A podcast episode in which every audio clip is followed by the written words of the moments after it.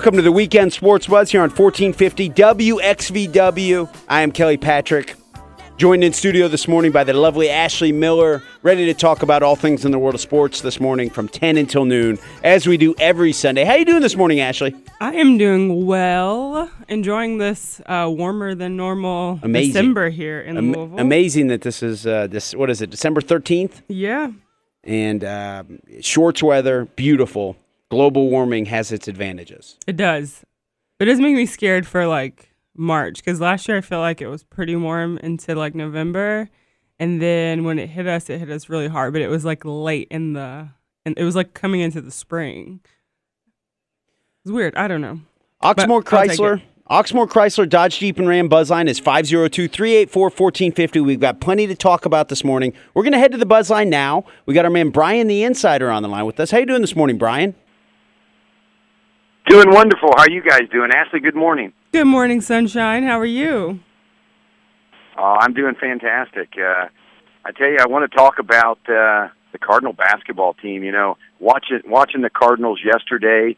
Ashley, you can tell me if you've ever seen Pitino have so much talent uh, at at Louisville.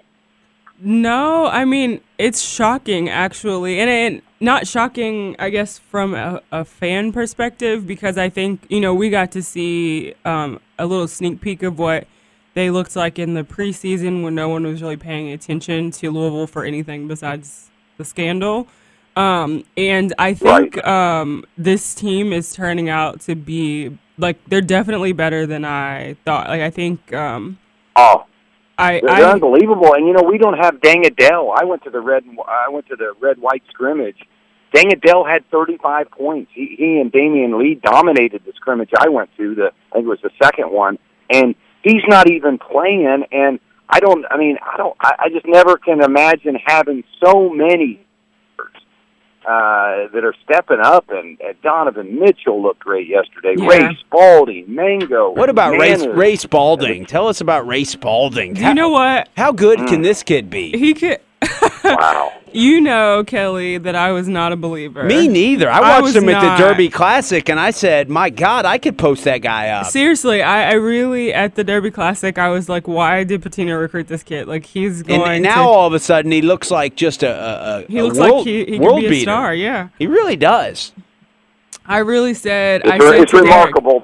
I said to Derek, I said he Yeah. will uh, transfer after his freshman year if he makes it the whole season.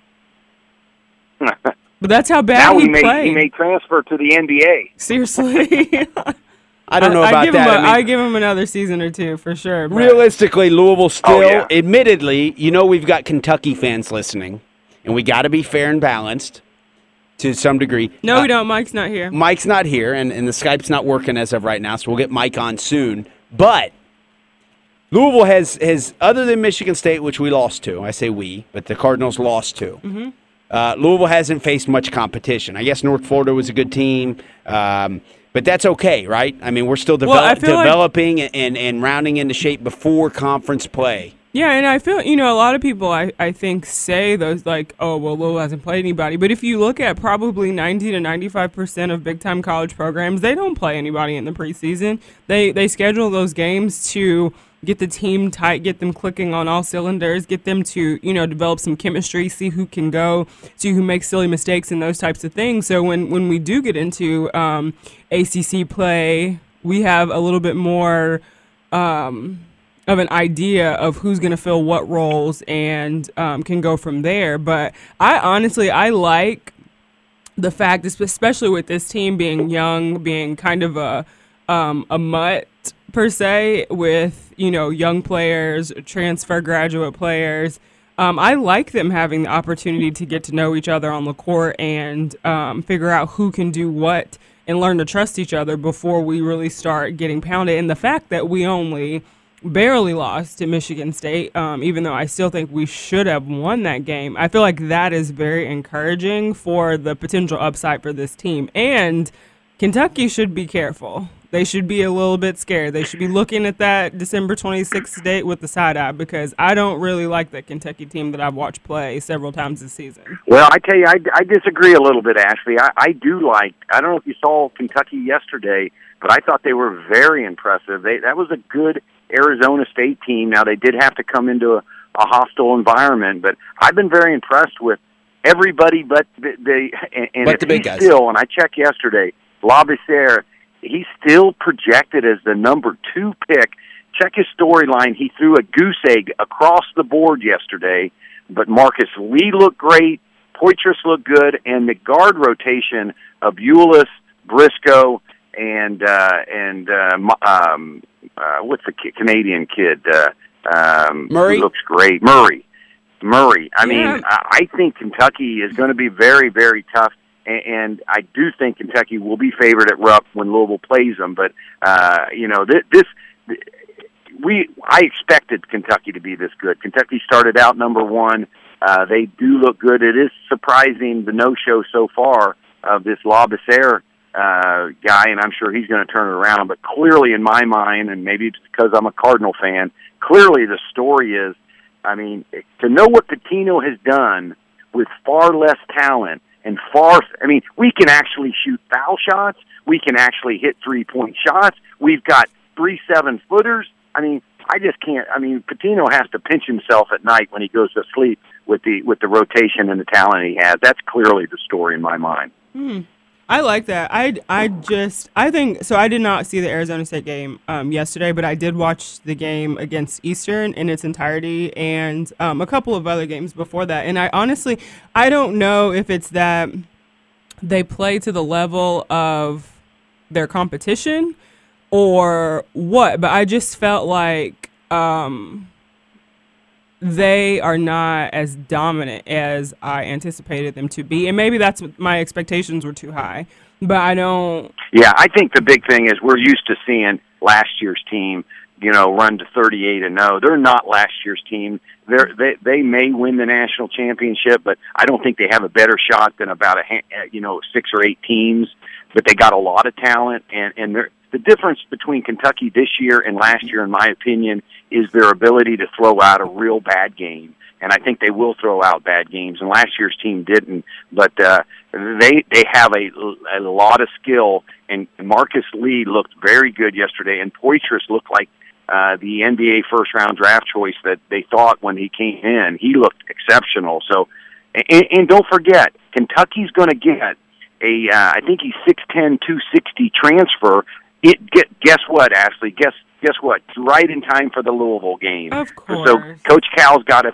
Either Coach Cal's got a. I think he's an Australian, being gift wrapped from Australia, shipped over for Christmas, just in time for the Louisville game. They get more bulk underneath, so uh, it's a different ball game. You know, we've got the fifth year transfers. We've known about the one and duns, but these mid year guys that opens up a whole new element. And uh, Kentucky's very talented. Yeah, and, and maybe maybe that's what it is, um, Brian. That they're they're inconsistent, and because what I saw of them in the Duke game, when I saw them play Duke, I said, "Oh man, this is a great team," and then you start to watch them and they lose to UCLA, and you're like, "What?" And then you Yeah. watch them and they Yeah. play Eastern Kentucky close for the majority of the game, and then you're like, "Hmm, maybe they're not so good." Or One maybe, thing we got to keep in mind, excuse me, one thing we got to keep in mind, and I've said this all along, Cal is a great home coach, but Kentucky under Cal, they've had wonderful, crazy success, but th- they do not, unlike Pitino, Cal is not a good road coach. So you're going to see, and I even predict a couple road losses to lesser SEC teams for this team. Cal has not done a good now. In Cal's defense, it's much tougher taking a young group on the road and all the rigors of road travel. It's better to have some senior and fifth year leadership. But I look for Louisville to once again be probably the best road team in the country. But uh, you're going to see, as we did with UCLA, we're going to see Kentucky struggle against lesser teams on the road.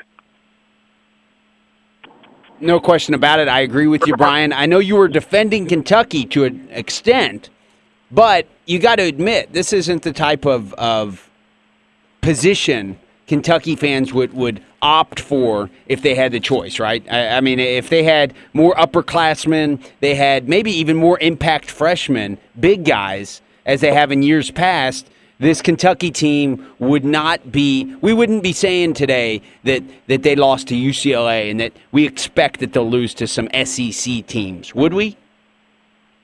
No, no, this is not last year's Kentucky team. This is more, you know, and when what, we're seeing Karl-Anthony Towns do in the NBA right now, we realize the amount they had the dominant big man in the game. Uh, but but Labissiere may end up being a good player but he's certainly not in that conversation uh, as some of the great Kentucky centers. Just too, uh, he's too thin, and he doesn't have the the broad-shouldered wingspan that that Anthony Davis and uh, you know. So I mean, it's it's not the same team, but uh, hey, I can't be on the line much longer, guys. But I did, Ashley, I wanted to get your feedback on Mike. I saw a article by, and I know I'm beating a dead horse, but I saw an article uh, this past week about um, Patrick Towles, and Patrick Towles once again wants to say he loves loves Kentucky, but the reason he's leaving is he can't wait to play on Sundays in the NFL. And then Stoops, who I've questioned his judgment, came back out and he reaffirmed, "We're sorry we're losing Patrick Towles," and and he told him, "I look forward to watching you play on Sunday." My question, Ashley, is what game is he going to play on Sunday, and in what country is it going to be located in? What sport? Um, he's going to be playing Monopoly on his couch. because I mean, I when I saw that article in the CJ this week too, and I I said, is he that good, or did I miss something? Like I think I missed something. If he really he thinks he has potential to play in the NFL, and I'm like, well I'm not sure of a program that he could go into. It's not basketball. Like you got to go if you're going to go to another program and learn an, an entire new offensive scheme and jump right out there. I don't know. You know, I, I don't know. You know, I know. Uh, uh, I think the country's got a problem with all our all of our universities setting up false expectations for their students. Uh, and I think that's a ba- major problem going. But why somebody hasn't sat this kid down and said, look, Junior, uh, you know, just because you're six five, two sixty, doesn't mean that doesn't, and you can probably throw the ball far. The, today's quarterbacks, especially at the NFL level, have to have some mobility, and uh, and you don't. So uh, you know, we you yeah. So I mean, that's that, that's kind, and then for Stoops to back it up and say looks forward to seeing him play on Sunday. I just really, uh, you know, I just think that's not helping the kid uh, with reality. Maybe he gets into trade school uh, welding or something like that. I think there's some good opportunities, uh, apprenticeships and stuff. But if he thinks he's playing football on Sunday in the NFL, um, maybe I should go back to thinking I've got a hope of playing in the NBA. I think you have a point, and I'm okay. going. I'm coming out of retirement to go to the WNBA too. Go to the WNBA. Yeah. Hey, I got to go, guys. Uh, it's wonderful. I'll, I'll listen to the rest of the show when I get out of church, but. Uh, love the show and look forward to talking to you soon. Thank you very much, Brian. Have a great rest of your weekend. Good stuff there from our man Brian the Insider. Um, plenty to talk about this morning as we have an entire full slate of just action packed NFL to talk about. Um, Shaka smarter than Texas Longhorns with the big upset as they defeated the number, what was it? UNC, the number three ranked UNC Tar Heels. We're going to head back to the Oxmoor Chrysler Dodge Jeep and Ram Buzzline where we have our man, the myth, the legend. I think he's on with us. The Truth? Are you there, Truth? Yes, I am. How you doing this morning? I'll let you know we do um, not. There's no Mike in studio. Mike is not with us this morning. Um, so if you have any, Mike is out eating pizza tonight for breakfast. Mike's got some big shot stuff to do this morning. Hey, let me ask you a question. I'm glad you brought up uh, Patrick, uh, the quarterback at UK, Patrick Tull. Did y'all heard that he's trying to come to Indiana University? Is he? Have you heard that? You know, I have because uh, I, I read that whole article and it didn't really say where he was thinking about going. But it sounds like you got the inside scoop, Truth. Sounds like Towles is considering jumping straight to the NFL. Do you think that's a possibility, Truth? Yes, uh, he said he will he will fit in good with the Indiana uh, program because uh, he got a big arm and Indiana got uh, most of all their wide receiver returning. But I want to tell the UK we don't want no rejects, please. I got me a quarterback next year, red shirt named King from Florida. Louisville Cardinals almost had him. He played basketball. Hey, uh, who you think will win between Cincinnati and uh, Pittsburgh today? Great question. That's the game of the day, as far as I'm concerned. We can spend between now and 12 o'clock noon previewing that game. The the Cincinnati secondary is depleted and decimated by injuries right now, which is not a good thing. Big Ben's playing well. The Steelers started out weak this year. They had to rely on some backup quarterbacks at certain points. Uh, they lost their, their Le'Veon Bell, they're starting running back. But I think the Steelers are rounded in form. And as much as I hate to say it, I would bet the Steelers are going to beat my Bengals today at one o'clock. What do you think, Truth? I'm a still a fan. I guess I got some bad news for you, uh, Cincinnati. But Bell's going to play today. Le- Le'Veon Bell is? Yes, the quarter running back. Is he really going to play? I I I got a source for. Uh, they said uh, they took him up. They had something on ESPN. I got a thing about it, and it said that he could play, but I've been hearing that he's been practicing and stuff. They've been keeping on the DL. Hey, and another thing, you talk about Cincinnati uh, uh, uh, uh, defense, but don't forget about Pittsburgh's uh, passing. I think we rank number 29 in the uh, NFL uh, passing the ball. If you can pass outside, you beat the Steelers. You can't run against the Steelers. Well, Andy Dalton has proved this year that he can pass. What he has not proven over the course of his career is that when it's prime time and it's a big stage, that he can show up ever. So this is a big game. It's not the, the game of the day or anything like that, according to ESPN. But the Bengals are one of the top three or four teams in the NFL, no question about it.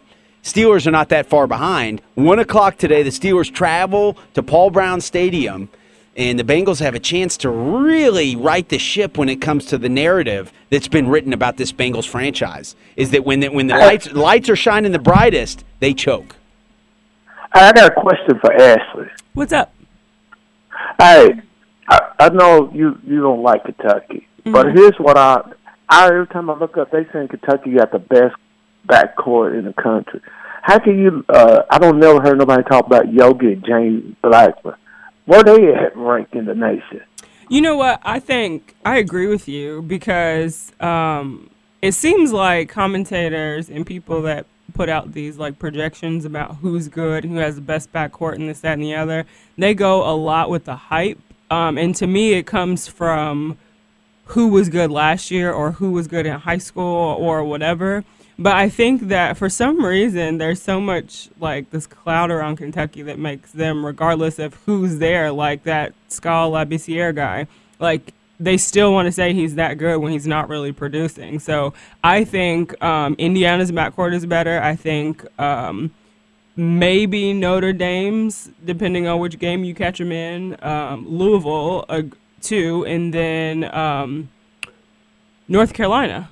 But people don't, they're not talking about them, and that I think that's crazy. I uh, I got something to say about James Blackmon. You know, James Blackmon was going to go, and NBA told him he needed to uh, get a mid-range jump, jumper and played on his defense. James Blackmon have played, I said, defense better, and and uh, the, there's no best shooting guard in the country better than him. He's playing both end now, and he's next Curry in the NBA. All I see. Wow. Next Curry. Um, I think James Blackmon is the. I, what separates between him and Eric Gordon? Eric Gordon was he brought it every game. Eric Gordon had had a heart to play defense. If James Blackmon uh, could uh, play defense like Eric Gordon, James Blackmon would have been the best shooting guard ever played at Indiana University. Okay. Well, Indiana definitely has talent. They've lost three games. Truth, I'm looking at their schedule. They lost to uh, Wake Forest. Danny Manning led Wake Forest. They lost to uh, UNLV by three points, and they lost to Duke. Other than that, they're sitting at eight and three, first in the Big Ten. What's the ceiling for this Hoosiers team? Truth, how far do you see them going this year? Well, I'm I'm I'm throw two things in, and I can tell you where they're going. At. They should go to the final eight. Okay. Uh, because they get ready to put up a guy play. I don't know if he played in the Derby class. Uh, they keep it on the. He played on the Indiana Kentucky All Star. He played football. A big guy. They get ready to put him on the team. And they're talking about Twin King and another guy on the if the guy, the big guy, play uh, defensive tackle, come in, he's our six six, three hundred pounds. They say he can rebound. If Indiana can rebound, if Indiana can rebound and don't turn the ball, they they got a chance to go to Final Four. Okay. 6'6", 300 pound defensive tackle is going to join the, the basketball team? I haven't heard about this. You know, he played on he he played in the Indiana All Star last year, Okay. and uh, yeah. See, I got inside scoop. I'm letting the Hoosier Nation. It's going. Hey, I'm gonna leave you with this. If you look at the Big Ten, uh, Indiana first game, first eight games. Do you know Indiana could go undefeated their first eight games in the Big Ten? Because really, they the Big Ten is not that strong that people think they are. What we'll beat Wisconsin. Even Northwest is going to make the tournament this year. Wow. Okay. All right, I'll see you next week. Bye. All right. Thank you very much for the call, Truth. We appreciate it. Good stuff there from our man, The Truth. I'm looking it up. Yeah, Le- Le'Veon Bell uh, looks like he he's going to play today. Um, the six foot six, 300 pound defensive tackle on the football team. Um, that's news to me, and I'm, I find that very intriguing. What do you think about that, Ashley? I think that'll be interesting to watch. you know, I'm always a sucker for big guys that play hard and can rebound. Can rebound certainly. Yeah, six six, So. I'd like to see that. Who was? We've seen a couple guys do that in the Louisville, the the Louisville uh, recent years. Greg Tinch. Yeah, is that right? Josh The wide- Chichester did it. Wait, wait, was it jo- Greg Tinch? Josh. Josh? Josh Chichester did it. Is- Am I right by saying Greg Tinch? I don't know. No, let's see. Um, he he was a, a, a wide receiver. Yeah, Greg Tinch. No, no, Josh Tinch. I think. I'm sorry. Let's bring it up here. We got Josh Chichester for sure. Josh Chichester. I think it's Greg Tinch was a wide receiver, a tough guy, uh, two sports star. Yeah, yeah, yeah. Greg Greg Tinch. Um, yeah. Okay, so moving right along, we got the NFL today to look forward to. Louisville basketball right now is looking good. Ashley, you and I are both Louisville fans. There's all sorts of uh, controversy floating around this season um, regarding the scandal. But beyond that, we're getting to see some different things from this Louisville team. Uh, Anas, the guy that you like, started yesterday. Yep. Didn't have the biggest game in the world, but he did start. Um, Rick says this is probably his best shot blocking team he's had since he's been at Louisville. Yeah, I mean they're long and they're active around the basket, and it seems like you know Pitino's played with that lineup a lot. It seems like he's looking for another big guy to step up alongside Nanu. Um, but we really, really need that. We need a, a post player that can be a legitimate presence on both the offensive and the defensive ends of the court. Because otherwise, teams are just going to start channeling in on our guards, and you know the post players can't be a liability. So I'm I'm really hoping to see somebody step up into one of those positions. I'm hoping that it can be Anas Mahmoud because, like you said, he's my guy. Mm-hmm. But I still feel like he might be another season away. But it does look like he has some some promise and some. He was a good recruit, Absolutely. a good guy to bring in for Absolutely. Rick. I mean, a, a good get, uh, someone that Rick can mold. I don't know how much weight he's going to gain, um, but he's seven one, every bit of seven one, and I think he weighs what two twenty, so he's super small. Yeah, and he's put on some weight. At He's least- put, I think he's put on about twenty pounds. He started, but he only played four minutes yesterday.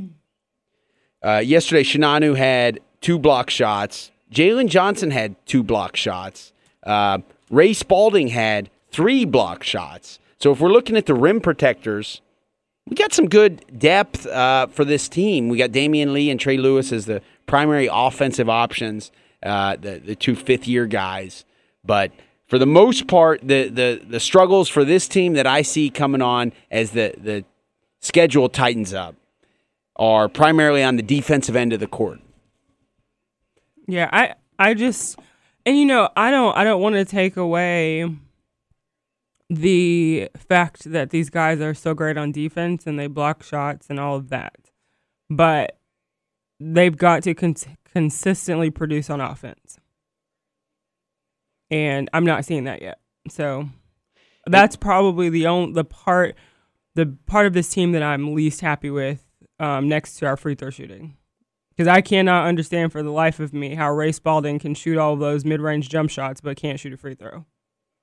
What's Ray Spalding shooting thus far? This Um, there was at one point I watched the first half in the first half of the game where the announcer said he was five of fifteen on the season. That is Wow. horrible, He's now eight of nineteen at forty-two percent from the season. ridiculous. That's not good. He went four for four from the field yesterday. He's listed at six ten, and he's every bit of six ten. He's a, a big guy. He's a freshman. Um, Ashley, you and I watched him play at the Derby Classic, um, and, and and he didn't look like he, he had much intensity to him at all. I I certainly would not have projected that he'd be contributing, uh, albeit against weak competition thus far. Um, but I wouldn't have projected that he'd be contributing more than than Don, Donovan Mitchell or um, or Deng Adel. I know Deng Adel's injured right now, and Donovan Mitchell did play 28 minutes last night. Uh, he had seven assists. I So- love him. So a couple freshmen that are contributing significantly. A couple fifth-year senior transfers. Uh, a nice mix of players for this Rick Pitino team, and you know that's how Rick likes to operate. Is with just a mixture of a bunch of different stuff going on, uh, different guys that he wants to mold early in the season and get things working, so that come tournament time, Rick's going to try to have everything clicking on all cylinders. And I have no reason to believe he won't. No, he definitely will, especially with this group of guys. And I have to add an extra, an asterisk that next to Anas Mahmoud, Donovan Mitchell is my favorite. Oh, okay. And I fell in love with him at the Derby Classic. Because he had intensity. He's he plays so intense all the time. there was a time in the in the first half of the game, um, toward the end, that he he made a little a silly turnover, something careless. He hustled back on defense. He ended up like diving on the floor after a loose ball. Like that's the kid you want to play on your team when you know when it's tournament time. Damion Lee had 30 minutes yesterday.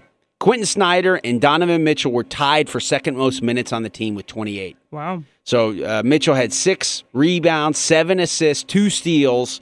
So he's the type guy, almost like a Terry Rozier in a way, who, who can fill up a stat sheet without really even scoring, even if he's having an off off night, which Terry did seemingly every night, uh, shooting Yeah. the ball. Yeah. Um, uh, beyond the world of college basketball, which I know there's still plenty more we can talk about, is Texas, like I said, beat North Carolina and some other storylines across the country. How about um Golden State losing?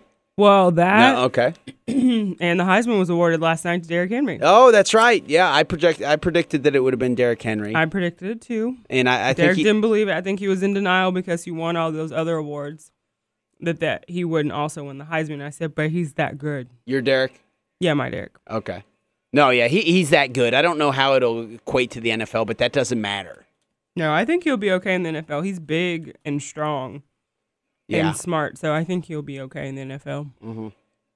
But what about the Golden State Warriors losing the record-setting start to the season, coming to an end at the hands of The Milwaukee the Bucks. Milwaukee Bucks? they were tired. Yeah, I mean, I, I don't think Klay Thompson played, did he? I'm bringing this up here. I think he right? did. Did he? Okay, he was a game time decision. But um, the Milwaukee Bucks, who, who's the one guy that they have? Darn it. I can't name many guys. They have Michael Carter Williams. Mm-hmm. I did not watch the game. Uh, I did see that, sure enough, they lost, and, and it was at the hand of the Milwaukee Bucks. All right. Greg Monroe had 28 points, 11 rebounds, five assists for the Bucks. Uh, the the Greek Freak, I think that's Giannis uh, Antetokounmpo or something like that, had 12 rebounds, 10 assists, Say 11 that five points. times fast. The Greek Freak, I can say. I can say that as many times as you want. Not that. OJ Mayo plays for the team. He had 18 points. Um, Jabari Parker, big game. The Dookie, seven rebounds, an assist, two steals. I mean, this is a Bucks team that's now 10 and 15.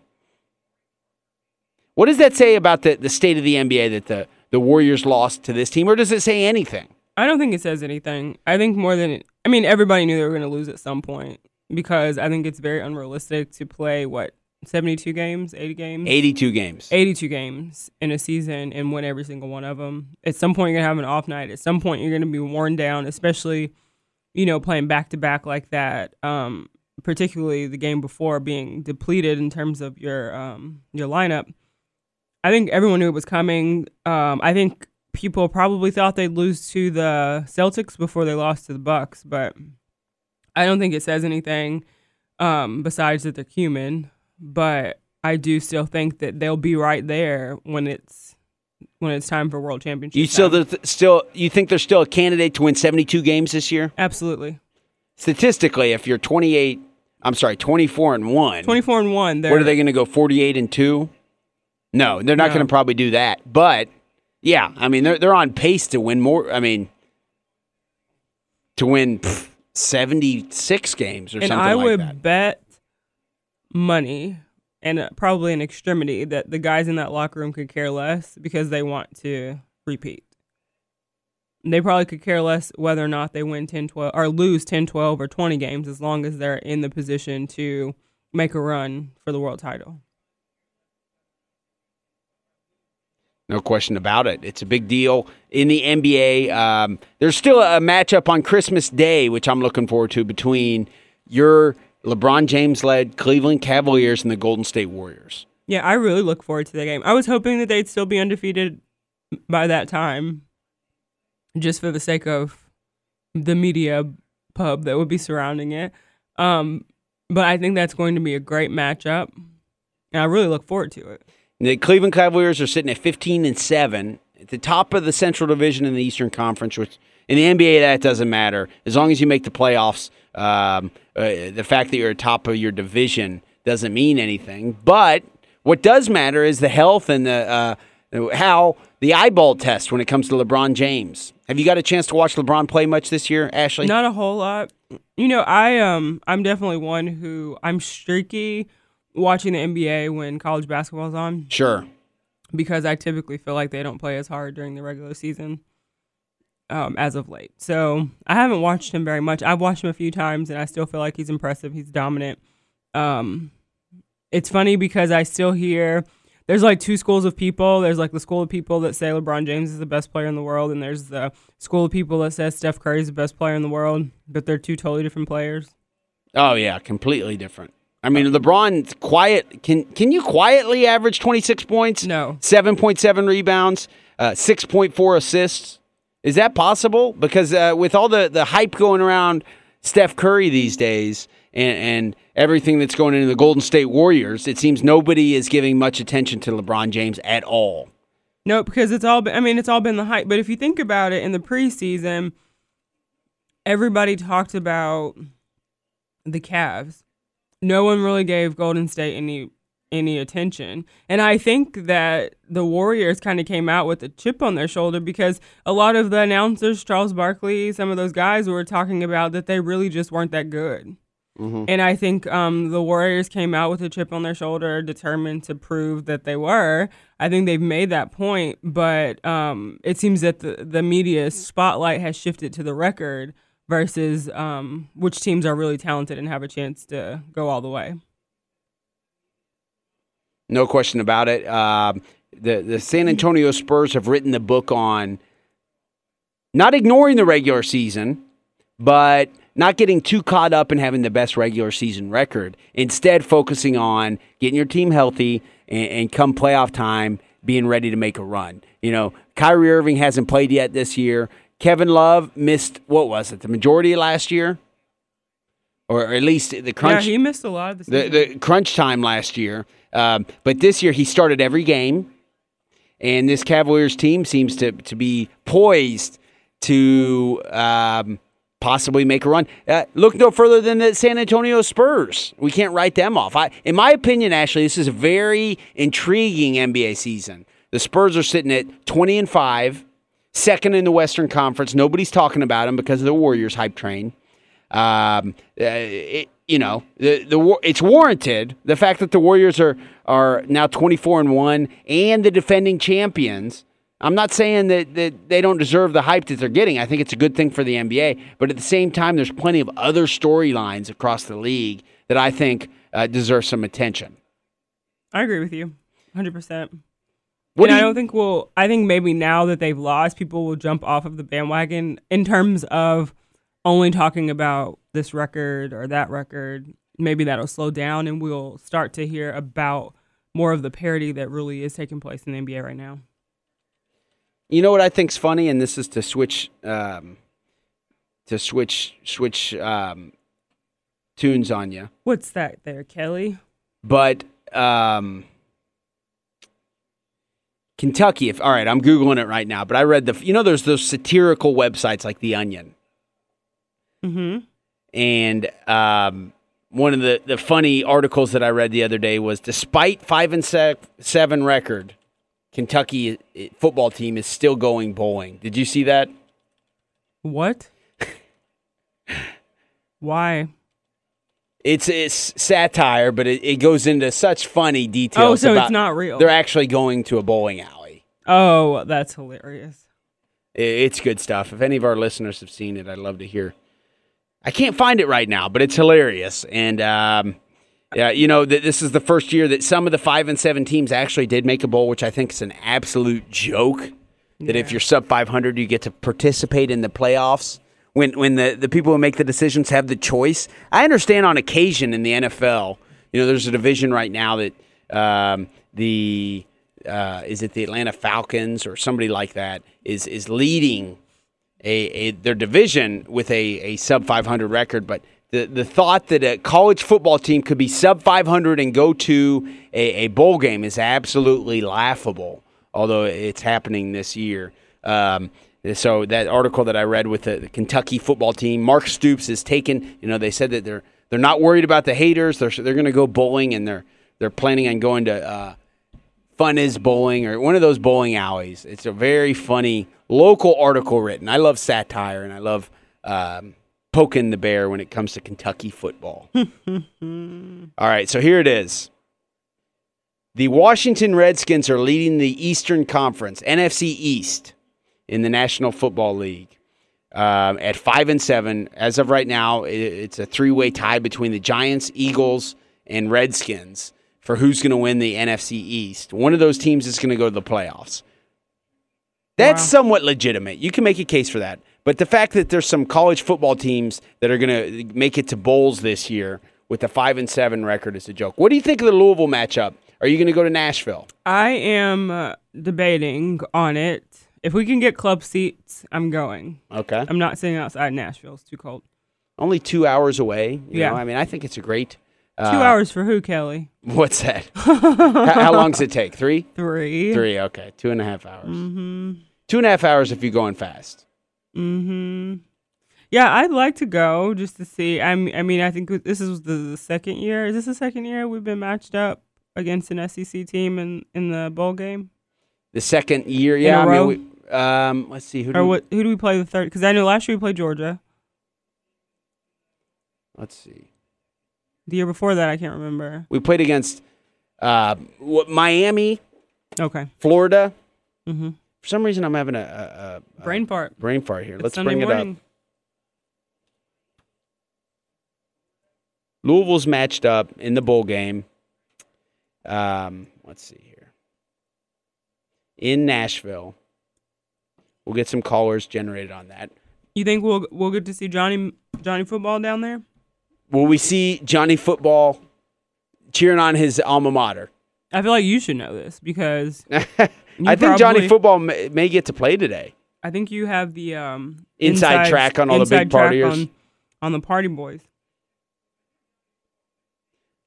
Word is that he'll be there. So I'm getting word in that, that Johnny will be there. He'll be partying. He doesn't think there's anything wrong with it, and Johnny won't hold back on supporting his alma mater. We're going to head to a break. We, we're close to the 11 o'clock hour, which means Ashley's Loco Cinco. Uh, but before that, we've got a break here. We appreciate everybody tuning in to the Weekend Sports Buzz here on 1450 WXVW. Oxmoor, Chrysler, Dodge Jeep, and Ram Buzzline is 502 384 1450. We encourage you to give us a call. Get involved in the show this morning. Be sure to stay tuned. Ashley and I will be right back with more of the Weekend Sports Buzz.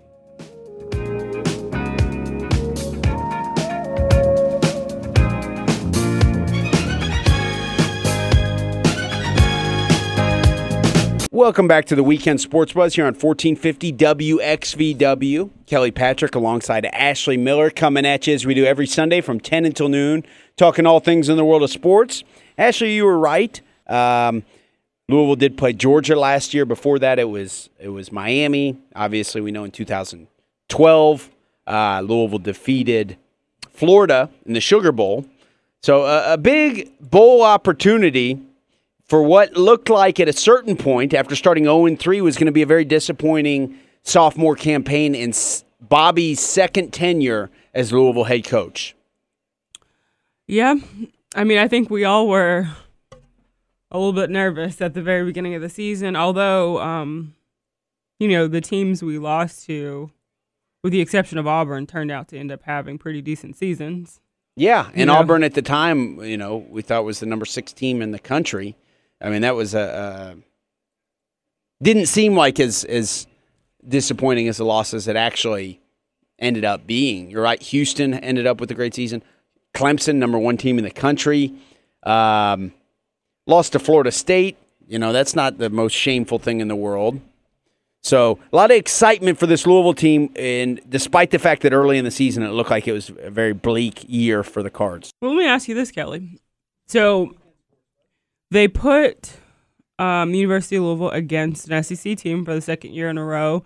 Um, so for the second year in a row, we're playing an SEC team. We're playing Texas A&M this time. Um, we have Alabama on our schedule coming up in a couple years. Yep. Um, what does this say to you about the um, the general perception about the Louisville football program that we get a bowl game of this caliber? I think it's uh, uh, something that other pro. You know, on Twitter, I follow some people from the Miami market, for example and a lot of people from different markets are surprised that Louisville landed this, to answer your question. Mm-hmm. Uh, another SEC opponent, uh, what couldn't be much more of an ideal location, not only for Louisville, yeah, for Louisville. Yeah. I mean, more so than Texas A&M. Texas A&M will have a far, far way to go. And not much nicer of a city just to go to overall than Nashville. No. Um, so yeah, very advantageous for the Louisville program. I think Louisville brings in revenue. I'm not claiming that Louisville travels uh, like any of the big, you know, like um, any of the SEC schools or anything like that. But what they do is they do travel. They have a, a contingency of fans that like to come. They like to party. They've got a nice uh, atmosphere around all their big. Wait, it sounds like what you're saying is that Louisville is a party school. Or at least I, I don't know Louisville that Louisville's fans. A, Louisville fans are a party. This is a party city. Is party crowd? Yeah, party city. Yeah, maybe not a party school, party city, which I would prefer over party school. Party school, you get a bunch of amateurs, and uh, Party City, you get a bunch of people who know exactly what they're they doing. Know what they're doing. They've been doing it for years. They invite Adrien Broner. They, they invite Johnny Manziel. They know, they know who to roll with. Oxmoor Chrysler Dodge Jeep and Ram Buzzline is 502-384-1450. We encourage you to give us a call. We're going to head to the Buzzline now. We got our man Blue is on the line with us. How you doing this morning, Blue? Oh, I'm doing fine, fella. How you doing? You and Ashley. Good morning. Hey, hey, I, I want to touch on a, a, a couple of subjects. I'll be real brief. First of all, uh, James Blackmon, the next Steph Curry. Oh man, what a last start the morning off, man. But anyway, um, uh, uh, hey, hey, um, uh, I just looked at the UK game yesterday, man, and and, I, and then the post post game show. If I hadn't not seen the game, I could have sworn UK gotten beat. They sound. I mean, the callers Ashley, I can see why you why you complaining about against Kentucky, but these callers sound like a bunch of little girls, man. All the calls were about style and uh, oh, oh, you, you know, and, and far as I'm concerned, man, they couldn't have a better coaching staff to develop a player you know, than what they got at Kentucky. So it's December, uh, little fellas. So just calm down. And and and uh, and as far as the game, 26, I'll take my chances. It's still uh, Rick against Cal. And, and uh, one last thing about Golden State, I don't know if Harrison Barnes played last night, so I'll just uh, check on that and enjoy your show, fellas. And, and Ashley, thank you. thank you very much for the call there, Blue. I love it. I love it. Great call. Blue is I someone like Blue. who he always has such great energy. Yeah, hey, it good, makes very me good energy. smile. I, even when he says like Cal you know, owns Rick. Yeah, I still smile You're because still he smiling. says it with such because swag we let and- we let um we let truth slide on a couple comments earlier. yeah that didn't we? one. I think you were like ooh, I and was I like, think I James was Blackmon, shocked. the next Steph Curry. I was like oh admittedly, Steph Curry was not the next Steph Curry at that point, was he? In da- when he was at Davidson, yeah, he was. He was a Wally Szczerbiak. He was a great college player. He was somebody like that. yeah, but if you think about it, what makes him storm. great? He has fundamentals. He's a smart basketball player.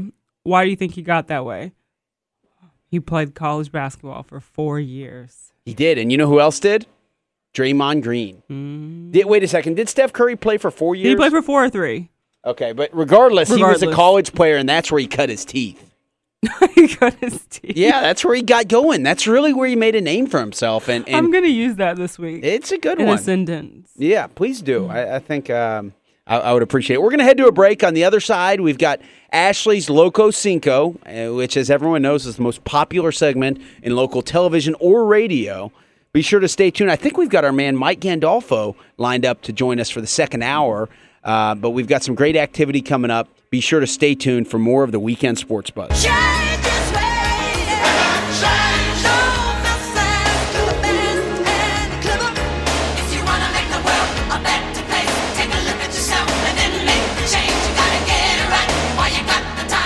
Is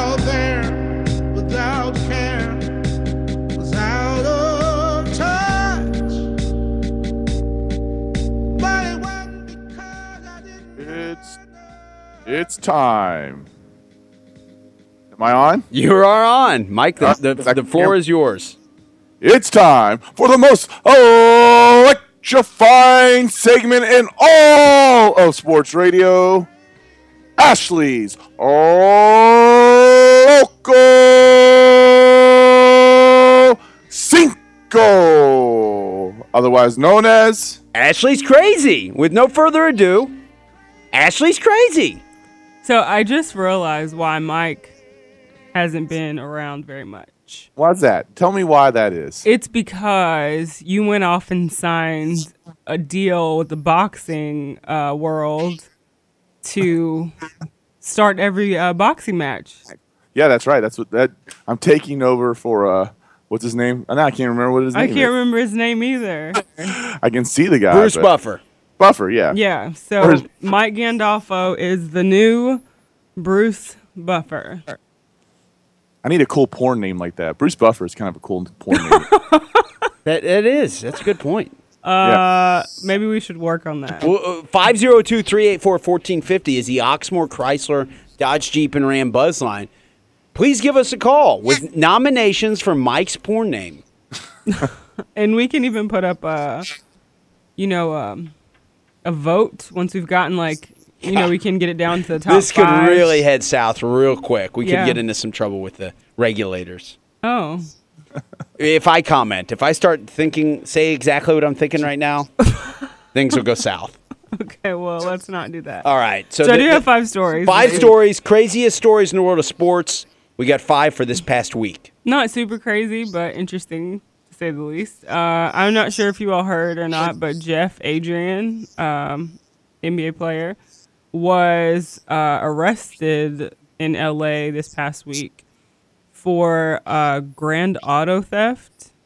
Uh, they said after he allegedly stole a Mercedes from a valet Wow. and took the, the car on a six hour joyride. So he says, I like this. Who is this guy? I know you should Google him. I don't, I don't- at all. he said that he is not a car stealing moron that the cops made him out to be. Um, he's finally broken his silence, says he has a legit explanation for the whole thing. Uh, he said it's a case of mistaken Mercedes identity. No, I see what it really is though. He went to UConn. That's what the, that, Oh, all that stuff at UConn. Okay. Shade. makes- He said- he said he came out of the of a Hollywood hotel in a rush. He said his friend gave me his ticket and said use his car. And when the valet pulled up in the car, I hopped in and left. He said uh, Adrien said he had never seen the car beforehand, so he didn't know if the car belonged to his friend or someone else. He just assumed he was in the right car. He says he says in quote, "I don't like to point fingers, but this is Beverly Hills, and there are tons of Mercedes rolling around." Um, Adrien says the fact that he brought the car back to the hotel proves there was never an intent to steal the car. It was just an innocent mix-up. In fact, um, Adrien and his lawyer are saying that the charges against him have been dropped, though we no one's been able to um, confirm that just yet. He says um, he fully cooperated because he knew it was a just just a big misunderstanding, and everything is cool now and cleared up. So. Regardless, it's an exciting story. Um, I hate to say it, but I actually believe him, right? It's it's very plausible. His story is very plausible. Very I think plausible. what makes and it if you're in the plausible is that NBA, he brought the car back. Like, yeah, Yeah. if you're just being a jerk, you go drive it around and leave it in some random alley or something. crash it into a ditch and then run off. It's not like he's uh, Mike Leake and just likes to steal things for the joy of it or anything like that. Is that Mike- what, Mike? Mike Leake is the one. Don't get me started on Reds baseball today, Mike. but yes, Mike Leake, and there's another athlete who who just um, unexplainably got busted for s- simple shoplifting. Not a not an athlete, but Winona Ryder. It Winona wasn't, Ryder, It wasn't uh, Jameis Winston. Jameis Winston with the crab legs, but he was wasn't. A, it's it's different in my eyes when you're an amateur versus a professional, right? I mean, I like I said, I think there's some people that just get off on stealing things, and Why is Yeah. that such a thrill? Who is that? Who is? I mean, I can think. I could sit here and list twenty thrilling things you can do in life. stealing, Stealing is not one of them. Uh, really, I don't think stealing should be one of them, especially if you're a millionaire, right? You think so? I mean, shoplifting. I mean, maybe if you're running some big scheme and you're like bilking people out of millions of dollars, that would be intriguing. But T-shirts, Mike Leake. yeah. So silly. maybe a Ponzi scheme. A po- not- oh, I'll get behind a Ponzi scheme any day. but but stealing T-shirts? Are you kidding me? Well, I mean, okay, so those same guys though could also have any woman in the world they want, but you know, still there's guys who Eddie Murphy goes for a tranny. yeah hires a prostitute. You and know. his wife was gorgeous. No, you're right. There, there's unexplainable things that people in the spotlight do all the time. So that that's a, a good point. They're they're regular humans just like everyone else. They have weird situations that they're in and weird stuff going on inside their head. And so yeah, okay. But I unfortunately I may not vote for this one because if I honestly believe that Jeff Adrien thought that he was just going to take this car and just go for a joyride and do some crazy stuff, maybe um, I don't know, uh, I drive think- to visit a friend and just live it up in a, a stolen valet car, someone else's car. That would be exciting to me. I think this guy may be just a nice guy who made an accident. I'm serious.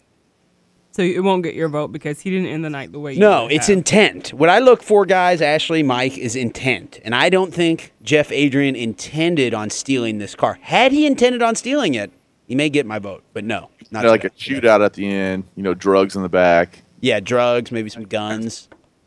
It's just not enough for him. No, there's not enough here. If if there was some evidence that he did in fact intend on taking the car, or at least intended on on purposefully using it for four hours and doing some wild partying, maybe he was going to cl- from some different clubs, or go, maybe he's married and he's going to see a woman in another city, and he didn't want to be able to tra- be tracked, and this was his game plan. Yeah, it may get my vote.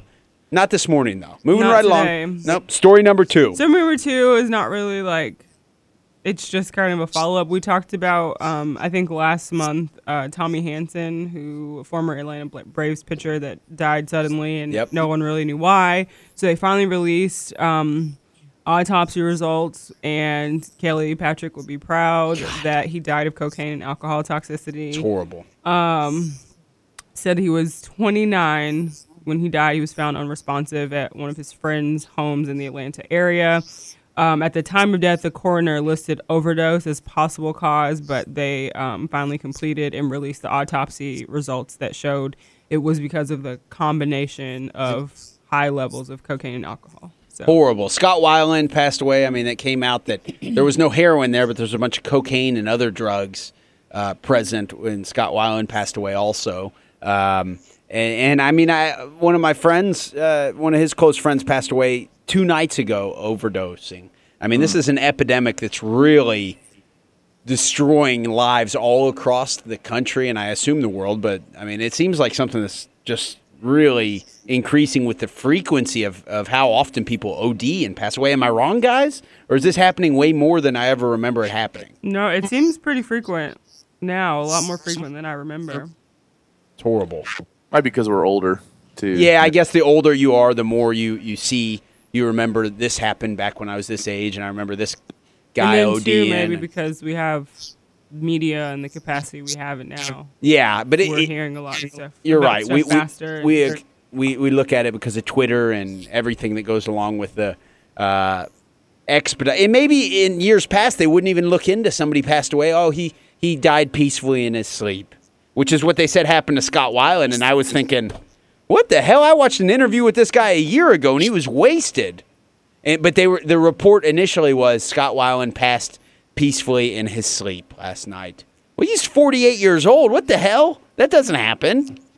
It's true. I mean, occasionally there'll be a heart attack unexplainably, and history of family history of heart problems and things like that. But um, it, it very sad to hear people who have self-inflicted, um, you know, passing away early like this. Horrible, Tommy I think um, you need to put together a um, a workshop on how to party safely. How to party seriously? Because I mean, you don't need to get that carried away that you're, you know, you don't need to do just ridiculous amounts of whatever. I mean, I bet there was some some prescription drugs involved also. I mean, everybody's got Xanax and this and that, and and that's the way people die is they start mixing stuff. I mean, you need to.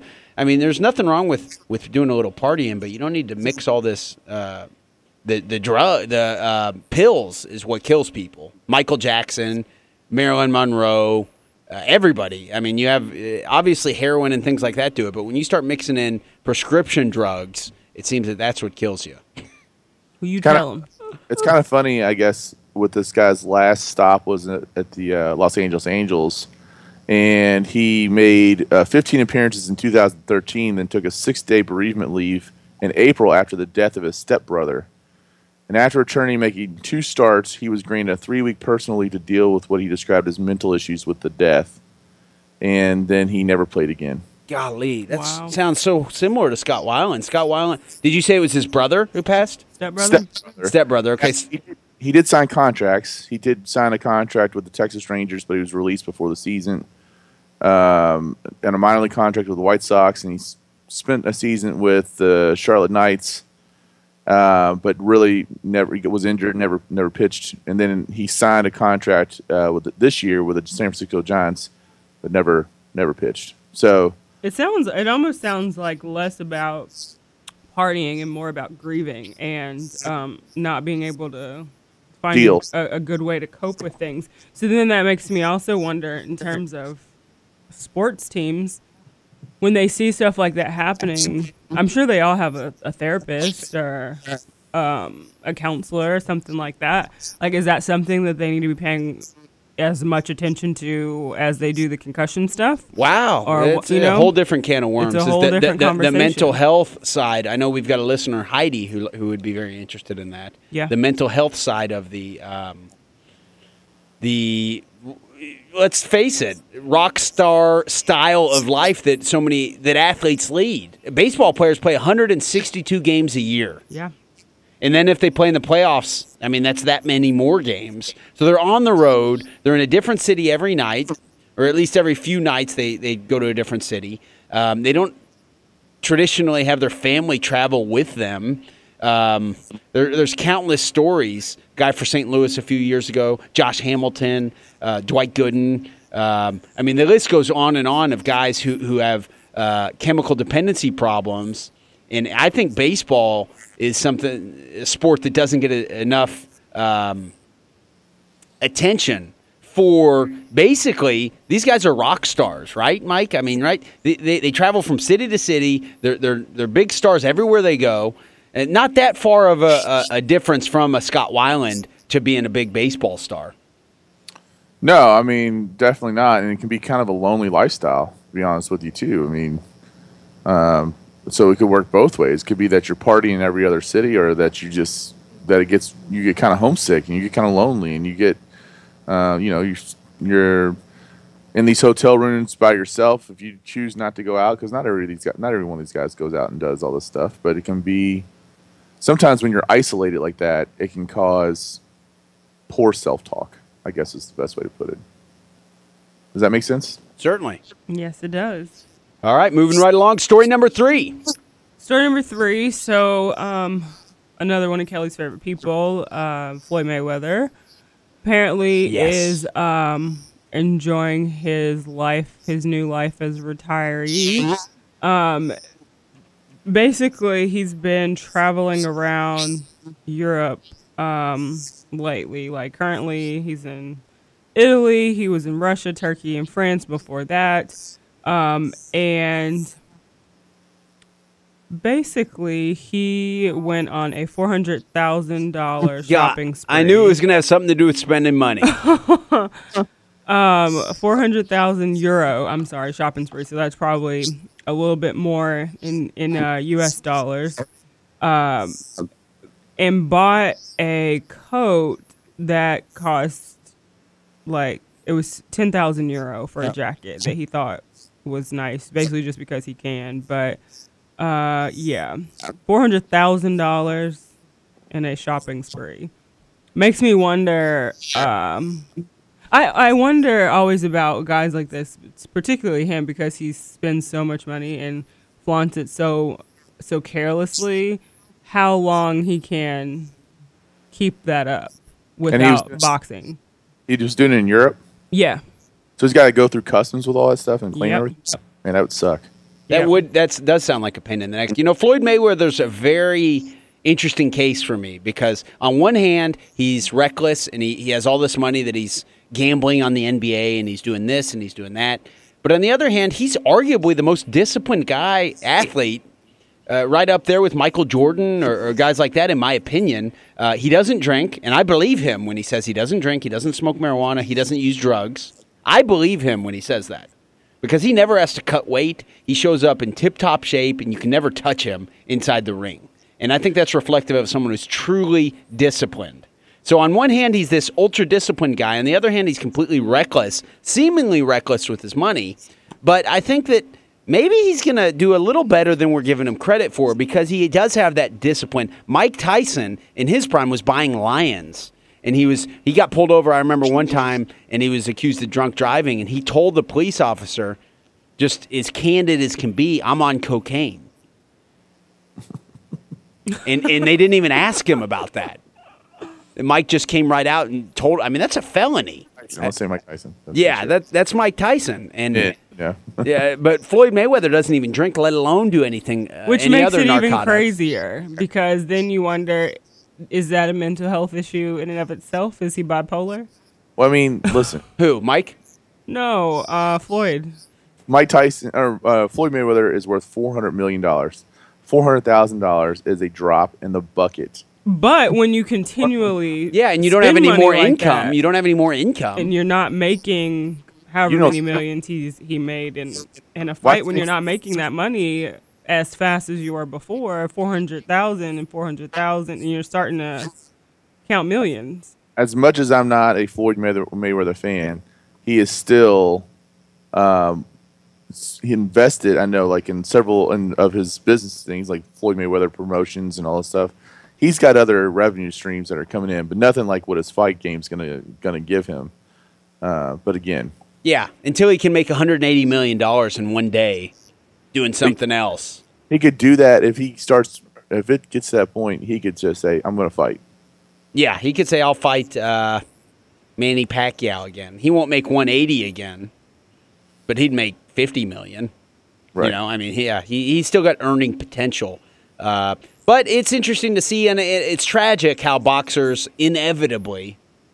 I mean, hell, golly, my favorite fighter ever probably is Roy Jones Jr. Uh, pound for pound, best fighter of the 1990s. He's only 48 years old, and, and I'm not making light of this at all. It's not funny. He is broke, and he fought yesterday in Russia, and he got knocked out. Who's that? Roy Jones Jr. Roy Jones Jr. Yeah, I mean, you know Roy Jones Jr., don't you, Mike? I know who he is. Yes. He's a great commentator. He's very, he still works very hard, and he's still fighting. I think he needs to hang things up. Uh, but he fought who a name that nobody's heard of, but if you follow boxing real closely, a legitimate opponent yesterday in Russia, and he just got knocked out. It looked really, really bad. Um, Roy is not in tip-top shape. He shouldn't be fighting. But it's sad when guys. I mean, that was the he was the the Floyd Mayweather of the 1990s. He wasn't quite as lucrative. He was um, if you're you're tracking the most dominant fighters in the sport or the most the biggest attractions. You have Floyd Mayweather, most recent. I would say right before then was Roy Jones Jr. Right between Floyd Mayweather and Mike Tyson was Roy Jones Jr. Story number four, um, another boxing star, Canelo Alvarez. Um, I love the boxing talk. yeah, he's officially uh, out of a $9 million lawsuit with a Mexican boxer. Um, as they've, this is something that's been going on for almost four years now, um, but they've reached a settlement. So this agreement brings an end to a trial that officially started in an LA courtroom on this past Monday, um, although it was from um, a street fight in 2011 in Guadalajara where Canelo Alvarez hit a former Mexican boxing champion, Ulises Solis. They had a street fight in which uh, Alvarez punched him so hard he broke his jaw, forcing him to cancel some future fights. So the IBF took his belt. So he originally sued him for $9 million. And um, this week, that uh, he got out of that. So it was interesting because I'm like, if you're a boxer versus boxer and you get punched in the face in a street fight, you shouldn't have been fighting a boxer. Yeah, you need to avoid street fights. Real life Rocky Five moment right there, huh? Seriously. I haven't seen Creed yet. I Speaking of haven't which, either. That's on my list. Mike, That's I know I know you saw it, didn't you? Yeah, I saw it right after the U of L basketball team saw it. Um, so yeah, it, it was and it was good. It was it was um, it was it was definitely you know I don't know if it's worth like making sure you go see it in the theater kind of thing, but it was it was a good movie. Speaking of, what happened to our movie segment? Yeah, week? I was wanting to do that. I, I there was the Southpaw movie that I recently watched. Did, Mike, did you see Southpaw? I have not seen Southpaw. Oh yet. my god. Okay, one week. We're giving you one week to watch Southpaw so we can review it next week, okay? we've been toying with the idea of doing a movie, ideally move uh, sports movies uh, segment where we we all three give our, our analysis of a, a sports movie and maybe some other dynamics that go into it, but a movie review segment on a weekly basis. Would you be open to that, Mike? I do. I would, but I think we need to wait until like after the college basketball season when things kind of slow down a little bit. I mean, I think we could we could take 3 to 5 minutes and review a movie. Okay. It, I mean, well, We don't take three to five minutes to do anything. Well, that's true.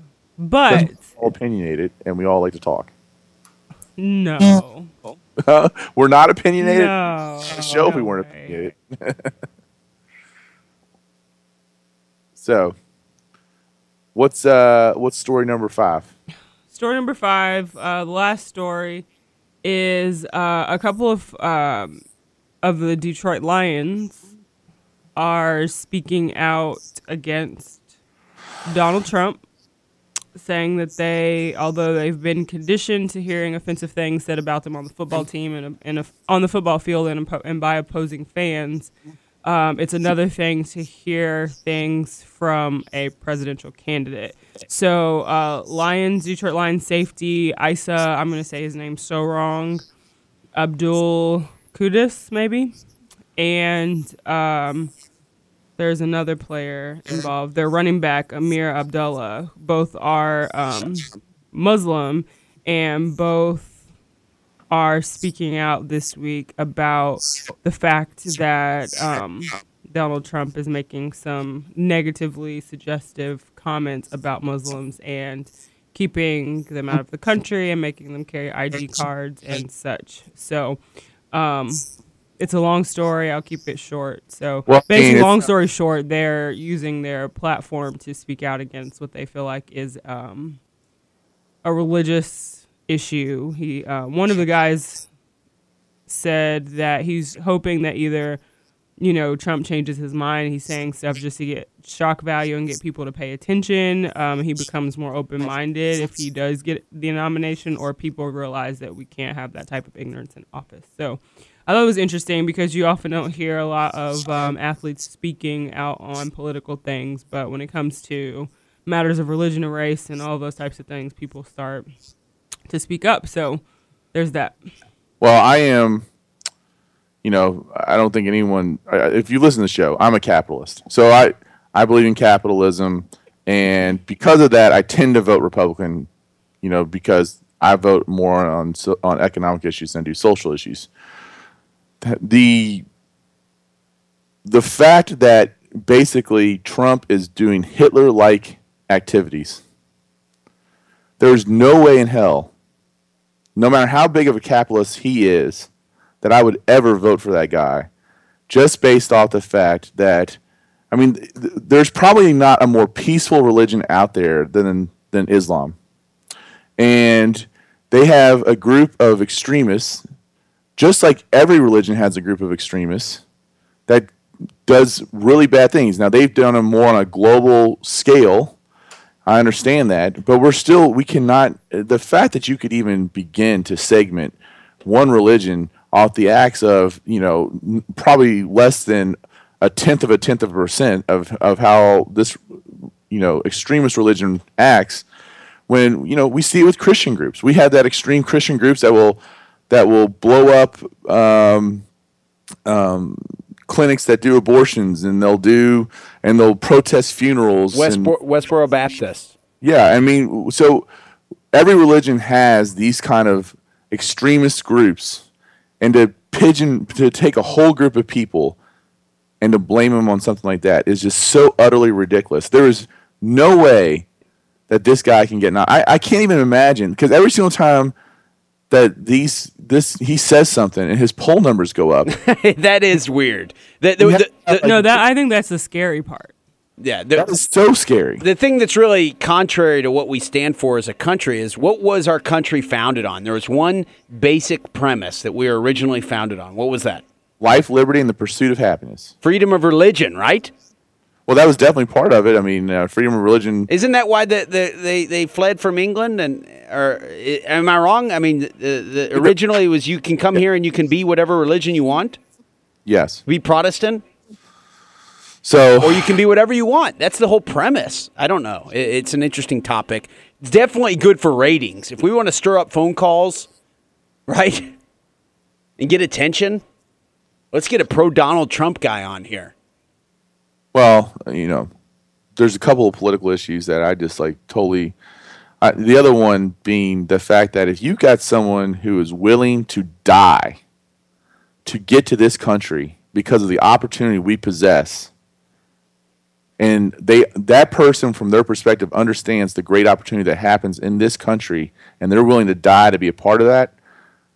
That's another issue that I have. It's like you know, we're we're all products because someone was immigrated here, because somebody immigrated here, and so the immigration issues are the other ones that I have a very Yeah, I have a problem with that because there's no one in this country, with the exception of Native Americans, that belong here. exactly. So, So how- how- it's like it's like oh, let me let me get over here and get mine, and my family's okay, but you can't come. Sorry. All right. well, and the re- in the in the heart of that is people are don't want those people coming and taking their opportunity, but the problem is really comes down to that the people who are already here don't understand the opportunity that they have in front of them. So um, that's that's I'm off my soapbox. All right, so Ashley's Loco Cinco. I'm going to vote for that story, actually, not because of the content, but because of the way it was handled. I think that I didn't read the exact quote, but Ashley, the way you described it is the two Detroit Lions players, they seem to, uh, whereas they could have used a lot of vitriol and hate, they seem to articulate themselves in a peaceful, rational way, which I think is very respectable. Yes, they spend a lot of time um, in the story talking about loving and respecting people, um, allowing them to be themselves, and and not um, basically spreading hatred based on extremism and, um, yeah. So I'm voting for Aroldis Chapman, even though he wasn't mentioned. for who? Aroldis Chapman. Tell even us though- about that story because I missed it. Well, Aroldis Chapman was traded to the Los Angeles Dodgers, Mm-hmm. um, and but it came out that he that he v- may have violated the new Major League Baseball domestic violence um, policy. So the whole trade right now is being held up uh, because of um, incident an incident at the end of October in Florida where Chapman got into a altercation with his girlfriend and fired eight shots into his garage wall. Um, and then the girlfriend claims that Ch- Chapman choked her, although there was no signs, I guess, of any kind of bruising or anything, you know, marks on her neck or anything like that. So Okay, so that gets your vote. I'm voting for the, the Detroit Lions players. Moving, sorry to interrupt, but we, we do have a couple calls lined up on the Oxmoor Chrysler Dodge Jeep and Ram Buzz line, which is 502 384 1450. First, we're going to head to the buzz line. I believe we've got a caller, Caitlin, on the line with us. Are you there, Caitlin? Um, how do you think that the women's basketball team will do against IUPUI today? Okay, thank you very much. Uh, we know, Mike, you went to the game. The Louisville women's team lost to Kentucky this past week. So he brought he brought in this hot shot recruiting class, and I don't think any of those kids are playing. Yeah, very interesting. Uh, the leading scorer, I believe, is a transfer. The transfer now the the the I think number twenty three is her number. Is it Brianna? I can't remember, but she's the tra- she went to IMG Academy. I think she went to UCF. That girl can play. She's really good. So they need to get a win today, big time versus IUPUI because they're struggling. They're just this is probably the worst Louisville women's basketball team I've seen since I really started paying attention. And um, you know they they obviously have talent, but they I think he's got a lot of the same issues. Like he's got a, a, a big girl who is obviously talented, but she only plays with energy after she scores. And it's just it's it's silly little things like that. They've got maturity issues I think that they're dealing with. Um, so hopefully they get a big win today and they can pull it around because I, I really truly believe that and Ashley I think will agree with this. Both UK and U of L's resurgence in girls basketball, women's basketball, has made a tremendous impact on high school basketball in this area. So Sure. Moving along, um, I said if we had a Trump supporter that we would drive up ratings. Headed back to the buzz line now, we've got a, a man who's claiming to be a Trump supporter. I don't know if it's legitimate or if he's just saying that he is. We got on the line with us, Carolina Steve. How you doing this morning, Carolina? I am a Trump supporter. One reason is, and here's they talk about the low. Uh, they talk about the low education level. I have a college degree. Are you are you there, Carolina? Yeah, but uh, I have a college degree. Okay, and you support Trump. and that's okay. You we all have the, the our right to support who we want. Uh, what do you like about Trump? I like the fact that he wants to back the military. Okay, he, he is big on that. Huge on that. Yes, I am because I'm a four-year veteran of the United States Army. Fair enough. Okay. So, uh, m- my and question: also, yeah, Are you willing to overlook the things that he says that is so divisive and harmful for people in this country just because he supports the military? Well, I look at him because of the things he does support. Everybody's getting on him about uh, keep the Muslims and stuff out. Didn't Jimmy Carter do the same thing and deport Muslims? Uh, I, I mean, obviously, I, I think all of us, and I'm the oldest one. Jimmy Carter was in office when I was from, you know, when I was zero to four years old. So, um, for me to be able to comment on that, I couldn't be able to do that. Um, and Ashley's got the most political experience, and I'm not really sure about that. It, it doesn't matter Jimmy Carter was that way or not, because bottom line, it's not. It still doesn't make it right. I feel like Uh, it's not the American way. right. But everyone is Well, is it to the the. American way to let people come in and kill our people? Well, I think if you if you go if we want to talk about historically, the people who founded American war killers and rapists and slave owners and all those things. So we can't really is the pot calling the kettle black. Like everybody came to America as a land of opportunity. So who are we to say now that we're here and we're doing well, you can't come here? I think just to to stereotype an entire group of people based upon the extreme the extreme actions of a few is not fair and I don't think that is the American way. Yeah, and I mean, I don't think Well, a, lot, a lot of Muslims have done a lot of good things in this country too, and I don't know if we can, um, you know, just again the actions of a few extremist groups. And I don't get me wrong, I'm all for whatever we got to do to if if we have suspicion that and, and knowledge of you know why someone may be a part of a certain group of this extremist group by all means we need to look into it and try to figure out what it is but just being muslim is not enough Okay, it's just like yesterday. Our so-called commander-in-chief was not present at the greatest football rivalry in the history of football, Army-Navy. Okay. I, And uh, I think that he should have been there. President Bush was always there. Even the Democrat, my favorite Democrat, John Fitzgerald Kennedy, went there. And so I think that all our commander in chiefs should be at this gate. All right. I don't disagree with Carolina, Steve, on that, but it's not enough to really change where I would vote. I mean, I, you know, I, I will tell you one other thing, just politically for me.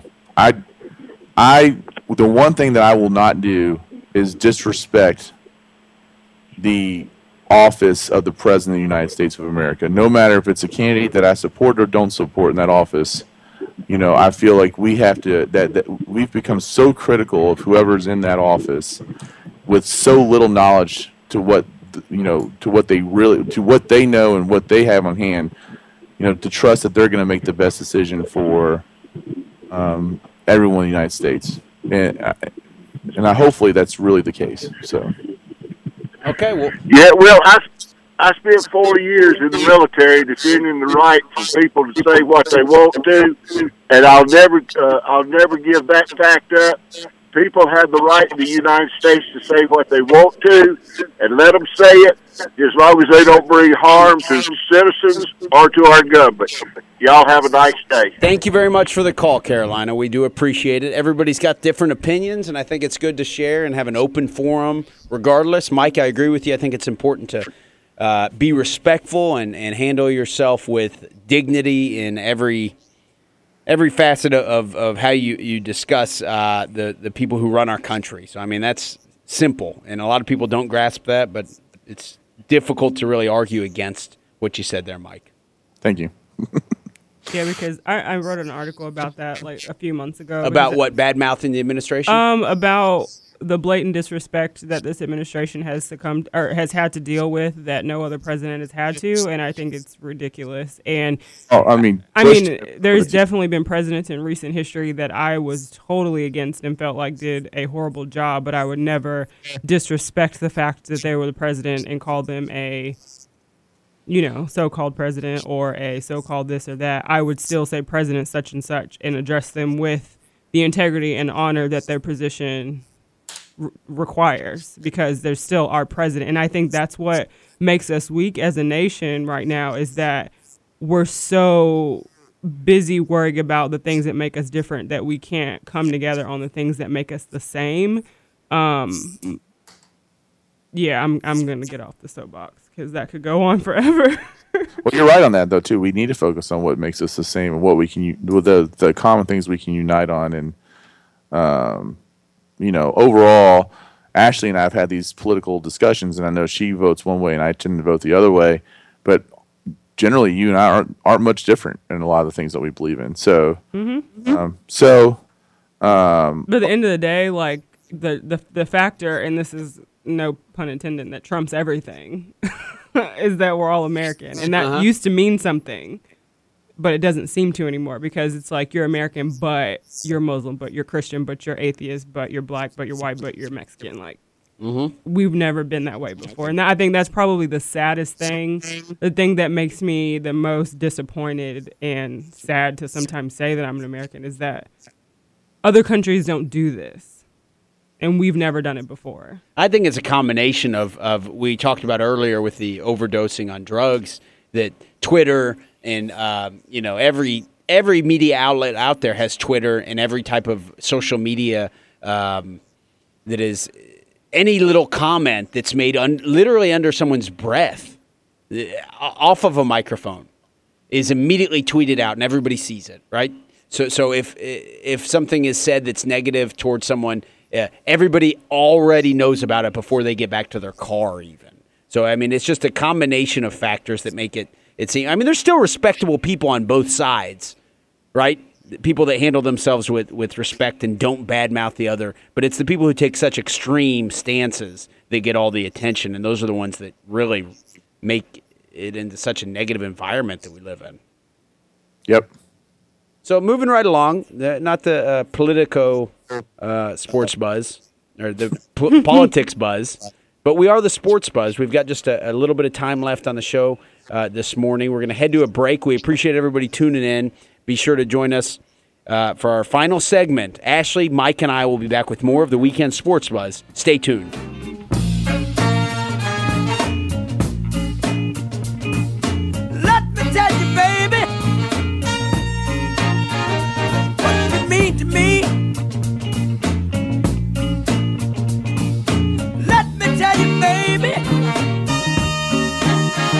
to me.